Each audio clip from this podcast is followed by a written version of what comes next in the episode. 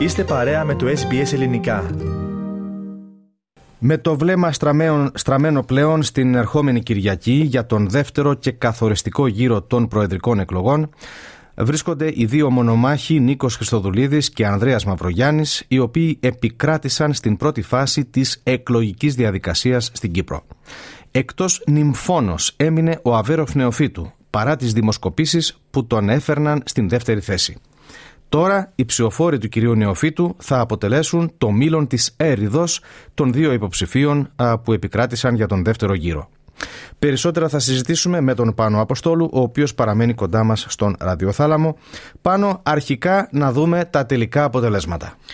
Βεβαίως, θέμει ο ανεξάρτητος Νίκος Χρυστοδουλίδη, υποστηριζόμενος από το Δημοκρατικό Κόμμα, το Κίνημα Σοσιαλδημοκρατών, ΕΔΕΚ, την Δημοκρατική Παράταξη και την Αλληλεγγύη, έλαβε 32,04% των ψήφων. Ο επίσης ανεξάρτητος Ανδρέας Μαυρογιάννης, υποστηριζόμενος από το Ανορθωτικό Κόμμα Εργαζόμενου Λαού, το ΑΚΕΛ, έλαβε 29,60%.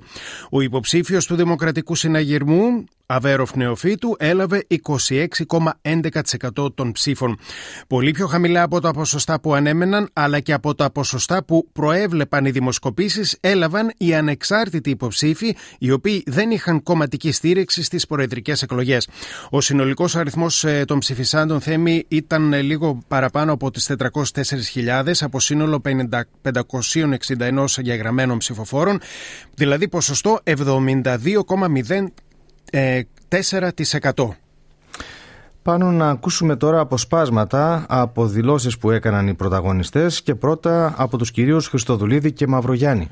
Ο κύριος Χριστοδουλίδης ε, Θέμη είπε πως η ενότητα δεν είναι σύνθημα, είναι η βάση πάνω στην οποία θεμελιώνεται η δική μας προσπάθεια για μια καλύτερη πατρίδα. Σήμερα νίκησε η βούληση της κοινωνίας για συνένωση δυνάμεων που θα αξιοποιήσει τους καλύτερους και θα πάρει την Κύπρο σε μια νέα εποχή σε ένα ευρωπαϊκό κράτος δικαίου συμπεριληπτικό και με συνέστηση που δίνει ίσες ευκαιρίες σε όλους, πιο δίκαιο, με περισσότερη αξιοκρατία και ενίσχυση όλων των δημοκρατικών θεσμών στην πατρίδα μας.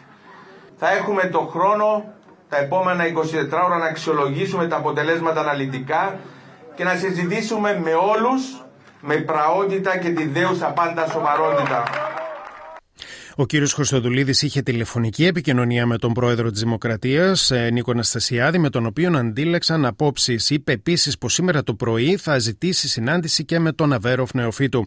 Ο Ανδρέας Μαυρογιάννης από τη μεριά του είπε πως το μήνυμα των εκλογών αποτελεί σαφή εντολή για να συνεχίσουμε τον ίδιο δρόμο. Σε αυτή την προσπάθεια που ξεκινήσαμε μαζί δεν περισσεύει κανείς. Η αγάπη για τον τόπο μας καταργεί τις διαχωριστικές γραμμές και μας ενώνει. Η πίστη στη λύση του Κυπριακού, στη βάση της Ιζωνικής Δικοινοτικής Ομοσπονδίας, μας κάνει μια γροθιά και μας κινητοποιεί. Η προσήλωση στο στόχο για μια υγιή, εύρωστη οικονομία και η έγνοια για τους πολίτες υπερβαίνει τις όποιες διαφορές μας. Από αύριο το πρωί θα έχουμε επαφές με όλες τις δημοκρατικές δυνάμεις του τόπου και θα δούμε πώς θα πάνε τα πράγματα. Πάνω όπως και να το δει κανείς, μεγάλος χαμένος είναι ο Αβέροφ Νεοφύτου. Σωστά, Θέμη, ο οποίος παρά την ήττα του έσπευσε να συγχαρεί τους ανθυποψήφιους του, είπε ότι το αποτέλεσμα είναι αποτέλεσμα σεβαστό. Ανέφερε ακόμη ότι τα όργανα του Δημοκρατικού Συναγερμού θα αποφασίσουν για τη στάση στο δεύτερο γύρο και δήλωσε πως θα είναι ξανά υποψήφιος για την προεδρία του κόμματος. Βλέπετε γιατί άξιζε εδώ και δεκαετίες να υπηρετώ αυτόν τον περήφανο κόσμο του Δημοκρατικού Συναγερμού. Ένα κόμμα με αρχές και αξίες και με ανθρώπους που παραμένουν, παραμένουν δίπλα από το Δημοκρατικό Συναγερμό για αυτά που πιστέψανε την Ενωμένη Κύπρο μας, τη δυνατή οικονομία για να μπορούμε να έχουμε αξιοπρεπείς πολίτες. Το αποτέλεσμα της ψηφοφορίας είναι απολύτως σεβαστό.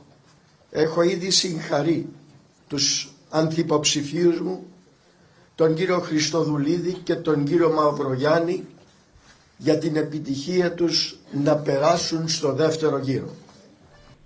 Από τους λοιπούς υποψηφίους πάνω ικανοποίηση εκφράζει το Εθνικό Λαϊκό Μέτωπο, το ΕΛΑΜ, το οποίο αυτοπροσδιορίζεται ως εθνικιστικό αλλά από πολλούς θεωρείται πως βρίσκεται στις παρυφές της ακροδεξιάς αν όχι και πλήρως ενταγμένο στην ακροδεξιά. Ναι, Θέμη, ο πρόεδρος του Χρήστος Χρήστου δήλωσε πως μέσα σε, σε κλίμα πόλωσης και ακραίας πολιτικής το ΕΛΑΜ κατάφερε να καθιερωθεί ως η τέταρτη πολιτική δύναμη της Κύπρου. Ανέφερε ότι τις προσεχείς ημέρες θα συνέλθει η Κεντρική Επιτροπή ώστε να λάβει την τελική απόφαση όσον αφορά τον δεύτερο γύρο των εκλογών. Ο κύριος Χρήστου είπε ότι θα προηγηθεί αποστολή ερωτοματολογίου στους δύο που πρότευσαν στον πρώτο γύρο. Σε ένα κλίμα εξαιρετικής πολεμικής και καταφέραμε σήμερα να καθιερωθούμε πλέον ως η τέταρτη πολιτική δύναμη της Κύπρου. Αντιλαμβανόμαστε πλήρως το ρόλο και το μήνυμα που μας έχει αποστείλει η κοινωνία. Είμαστε εδώ για να εργαστούμε για τα προβλήματα των συμπολιτών μας, για τα μεγάλα ζητήματα που απασχολούν τον τόπο μας. Τις προσεχείς μέρες έχουμε συνεδρία της Κεντρικής Επιτροπής για να πάρθουν οι οριστικές αποφάσεις όσον αφορά το δεύτερο γύρο των εκλογών. Εστιάζουμε όμως όχι απλά στη δεύτερη Κυριακή, αλλά στην τρίτη και τέταρτη Κυριακή. Να επιχειρήσουμε τώρα πάνω μια πρώτη ανάγνωση των αποτελεσμάτων. Αρχικά να πούμε θέμη πως ποτέ μέχρι σήμερα στην Κυπριακή Δημοκρατία δεν κατάφερε μια παράταξη να κερδίσει τις εκλογές για τρίτη συνεχόμενη θητεία. Και αυτό αφορά τον Δημοκρατικό Συναγερμό, αφού τα ποσοστά του υποψηφίου του Αβέροφ Νεοφίτου δέχτηκαν πίεση από την υποψηφιότητα του Νίκου Χριστοδουλίδη.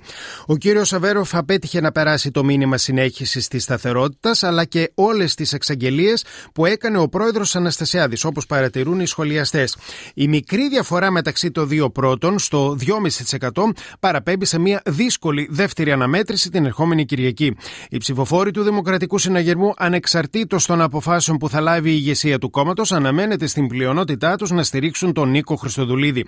Εκτιμάται από πολιτικούς σχολιαστές ότι ο απερχόμενος πρόεδρος κ. Αναστασιάδης θα τοποθετηθεί και είναι πολύ πιθανό να στηρίξει τον κύριο Χριστοδουλίδη, ο οποίος διατέλεσε και εκπρόσωπος και υπουργός του. Και τέλος πάνω, τι διεργασίες αναμένονται από το περιβάλλον του Ανδρέα Μαυρογιάννη ο οποίος εξασφάλισε ένα υψηλό ποσοστό, σχεδόν το ίδιο που εξασφάλισε το 2018 ο Σταύρος Μαλάς, ο οποίος και εκείνος υποστηριζόταν από το ΑΚΕΛ. Αυτό που λειτουργεί υπέρ του κυρίου Μαυρογιάννη είναι πως έχει εξασφαλίσει υποστήριξη πέραν του ΑΚΕΛ.